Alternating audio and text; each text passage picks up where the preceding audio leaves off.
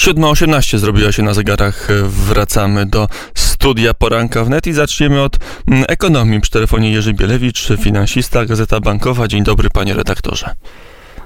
E, dzień dobry, panie redaktorze, witam państwa. E, to zajmiemy się tym, co się dzieje teraz, natychmiast. E, chwilę temu, dokładnie wczoraj, Sejm debatował nad budżetem na rok przyszły, nad poprawkami do budżetu tegorocznego dla Polski. No i deficyty tegoroczny ponad 100 miliardów, przyszłoroczny ponad 80 miliardów złotych deficyty nigdy w takim nominalnych wartościach niewidziane w III Rzeczpospolitej, a w relacji do PKB to też dość spore, jak Komisja Europejska sumowała nam e, cały deficyt szeroko pojętego sektora finansów publicznych, także włączający chociażby wydatki PFR-u w ramach tarczy antykryzysowej, to wyszło nam 12 procent PKB rocznego zadłużenia. Na ile potrzebne, zdana panie zdana, nie, pana zdaniem, na ile potrzebne były te wydatki, aby utrzymać polską gospodarkę na jakim takim poziomie? E, no to pytanie e, jest e, no, niezwykle ważne i można je zadać w każdym państwie świata obecnie, dlatego że ta pandemia trwa i ona w tej chwili się pogłębia. E, gdyby nie było tego stym, e, stymulacji gospodarczej, finansowej, gdyby banki centralne nie wyłożyły pieniądze na tą stymulację, e, no, nastąpiłoby załamanie na przykład handlu międzynarodowego, co doprowadziłoby do braków na różnych rynkach. Akurat w przypadku polskim jesteśmy silni, jeśli chodzi o żywność E, ale z kolei nie byłoby zbytu na tą żywność za granicą. Więc doprowadziłoby do takiego armagedonu e, gospodarczego. Więc rządy robią to, co muszą robić. Proszę zwrócić uwagę, że e, nawet opozycja nie krytykuje, jak zwykła to czynić, tych deficytów w czasach pandemii, dlatego że wszyscy rozumiemy, że alternatywa byłaby znacznie gorsza. Znacznie gorsza doprowadziłaby do e, olbrzymiego załamania gospodarczego. E, zresztą znamy, znamy na, nawet skalę, bo te państwa, których nie stać na stymulację gospodarczą, mają spadek gospodarczy, miały spadek gospodarczy w, dwu, w, dwu, w drugim kwartale nawet powyżej 20% PKB. E, więc e, e, no, nie, nie jest to dobra alternatywa. I nas było stać na takie wydatki, bo mieliśmy bardzo dobrą sytuację finansową. I mamy dalej bardzo dobrą sytuację finansową w stosunku do innych państw, co potwierdzają agencje ratingowe. S&P i Moody podtrzymują naszą wiarygodność finansową. Więc e, e, tak należało zrobić i e, nikt nie może mieć pretensji do tego rządu, gdyż alternatywa by była po prostu zabójcza dla gospodarki. Chociaż z drugiej strony, jak patrzę na losy chociażby ministra finansów, który dzisiaj właśnie dyskutuje o tym, czy zostanie polskim kandydatem na prezesa Europejskiego Banku Odbudowy i Rozwoju, czy nie, i że zajmuje się obecnie chyba trochę bardziej tym, jak przebiegają negocjacje o jego stanowisko światowe, niż być może praca pracami w resorcie i pracami nad budżetem, kiedy patrzymy się na siłę polityczną poprzednich ministrów e, finansów, to e, można by odnieść wrażenie, że w rządzie Prawa i Sprawiedliwości taka prosta księgowość winien ma wpływy, wydatki, czasami znajduje się na dalszym planie. No mamy, ten rząd składa się w dużej mierze z finansistów. E, szef rządu, mm, Mateusz Morawiecki przecież też jest finansistą, więc e, tutaj akurat ta działka e, rządowa myślę, że działa w miarę poprawnie. Natomiast oczywiście nie można zejść z tej drogi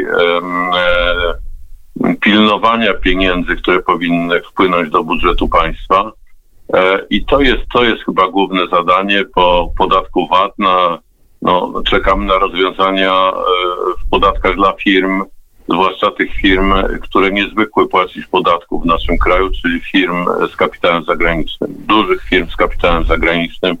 No oczywiście szczególnie należy tu wskazać firmy, które handlują na polskim rynku.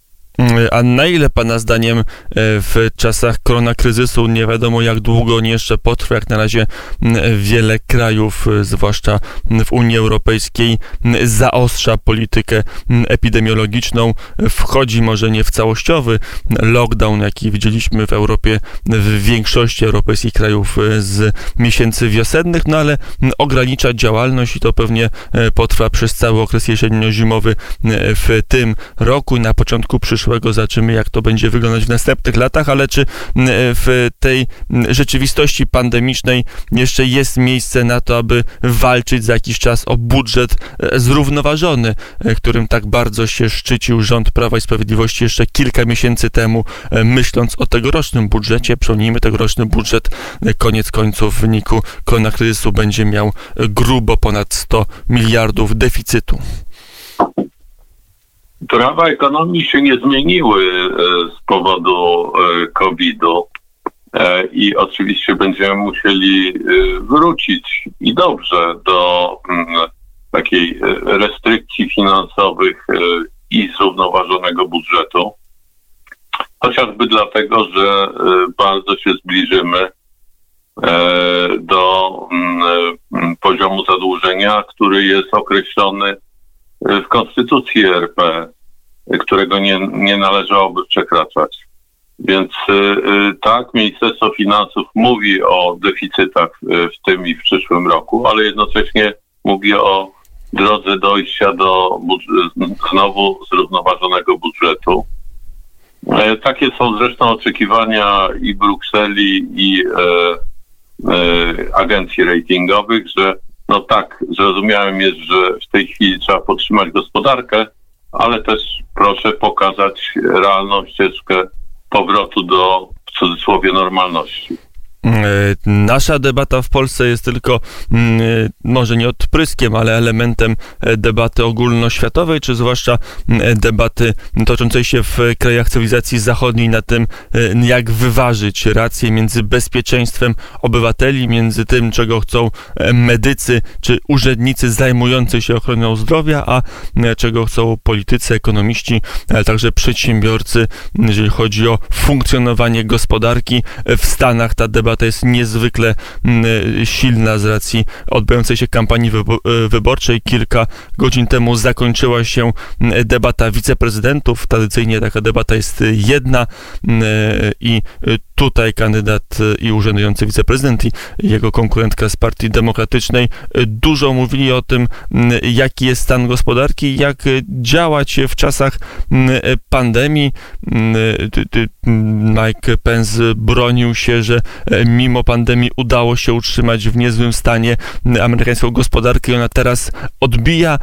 Jaki jest stan faktyczny i jak ten kryzys, no jednak wahnięcie gospodarcze wpłynie na losy wyborcze Donalda Trumpa? Wahnięcie go, gospodarcze jest jakby na plus dla Donalda Trumpa, natomiast to, co zarzuca, zarzucała dzisiaj w nocy Kamala Harris, to jest przede wszystkim e, pandemia i rozwój pandemii w Stanach Zjednoczonych. Z drugiej strony właśnie e, Joe Biden wskazywał na osiągnięcia gospodarcze i szybki powrót gospodarki. E, a jednocześnie na przykład na zwycięstwa republikanów, jeśli chodzi o e, system e, sprawowania sprawiedliwości w Stanach Zjednoczonych. Należy pamiętać, że Kamala Harris jest przedstawicielką tego systemu, była prokuratorem generalnym bardzo postępowym, progresywnym, jak to dziś mówimy, stanie w Kalifornii. E, no i jest tą, tą taką lewicującą, lewicującym prawnikiem, który być może nawet zostanie prezydentem ze względu na wiek, wiek e, kandydata e, Partii Demokratycznej, o czym się wprost mówi w Stanach Zjednoczonych, że być może Kamala Harris będzie prezydentem Stanów Zjednoczonych właśnie ze względu na, na zagrożenia związane z wiekiem kandydata demokratów. A z drugiej strony e, mamy Donalda Trumpa, który przeszedł, e, jak się wydaje, nie bez komplikacji koronawirusa, chociaż szybko, e, dzięki no, najlepszej pewnie na świecie opiece medycznej, e, szybko wrócił do siebie. Na ile przebyty COVID może zaszkodzić Donaldowi Trumpowi, który miał element w swoim urzędowaniu, miał okres e, dość silnego negowania e, wpływu pandemii na, i na zdrowie Amerykanów, e, i na mm, no, w tym w zakresie niebezpieczeństwa zdrowotnego. Nie wiem, czy jestem obiektywnym komentatorem ze względu na moje przekonania i na niechęć do, do kandydatów, którzy bardzo mocno lewicują, którzy by e, zaeksportowali nam najchętniej tutaj kolejną kolorową rewolucję w, w Polsce. E, ale e, no cóż, mi się wydaje jednak, że ten zarzuty Harris e, niespecjalnie trafiły w sedno sprawy, jednak martwi mnie co innego, że po prostu fizycznie ta choroba powoduje kryzys w Białym Domu. Tam dużo jest zachorowań w samym Białym Domu. Co prawda Donald Trump zapowiada już kolejne konwencje w przyszłym tygodniu czy jest na tyle silny i na tyle zdrowy, że ruszy znowu w trasę. E, e, jednak no, w dużej mierze wynik wyborów zależy od tego, jak będzie się rozwijała ta mm, pandemia i od tego, jak Amerykanie no to będą racjonalizować. Moim zdaniem, ja wczoraj jechałem, byłem, jechałem przez Warszawę i obserwowałem e, grupkę dzieci w Parku Saskim i tak sobie pomyślałem, o jak to fajnie, że oni teraz razem mogą się bawić e, e, w tym parku, że to im, jest im bardzo potrzebne, żeby jednak miały kontakt z rówieśnikami.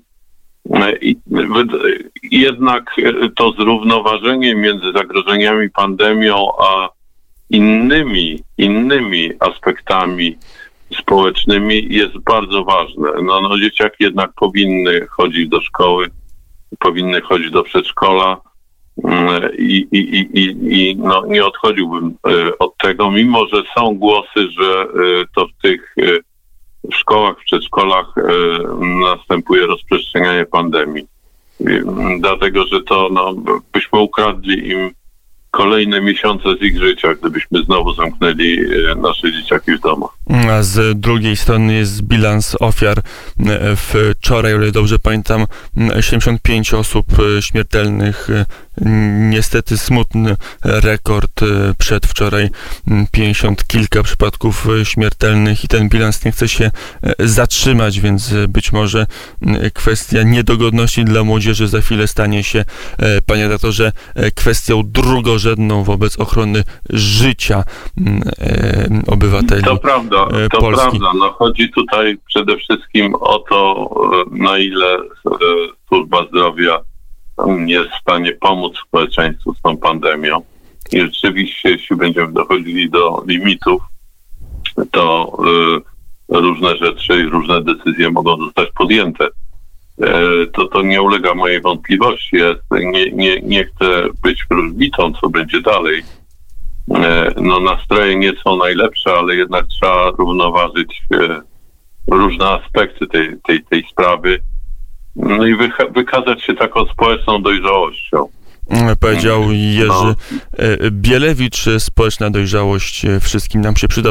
E, dziękuję bardzo, panie redaktorze. To ja bardzo dziękuję. Do widzenia. Do usłyszenia. E, to. No dobrze, to my może zaczniemy teraz grać i śpiewać po polsku i posłuchamy zespołu Tilaf.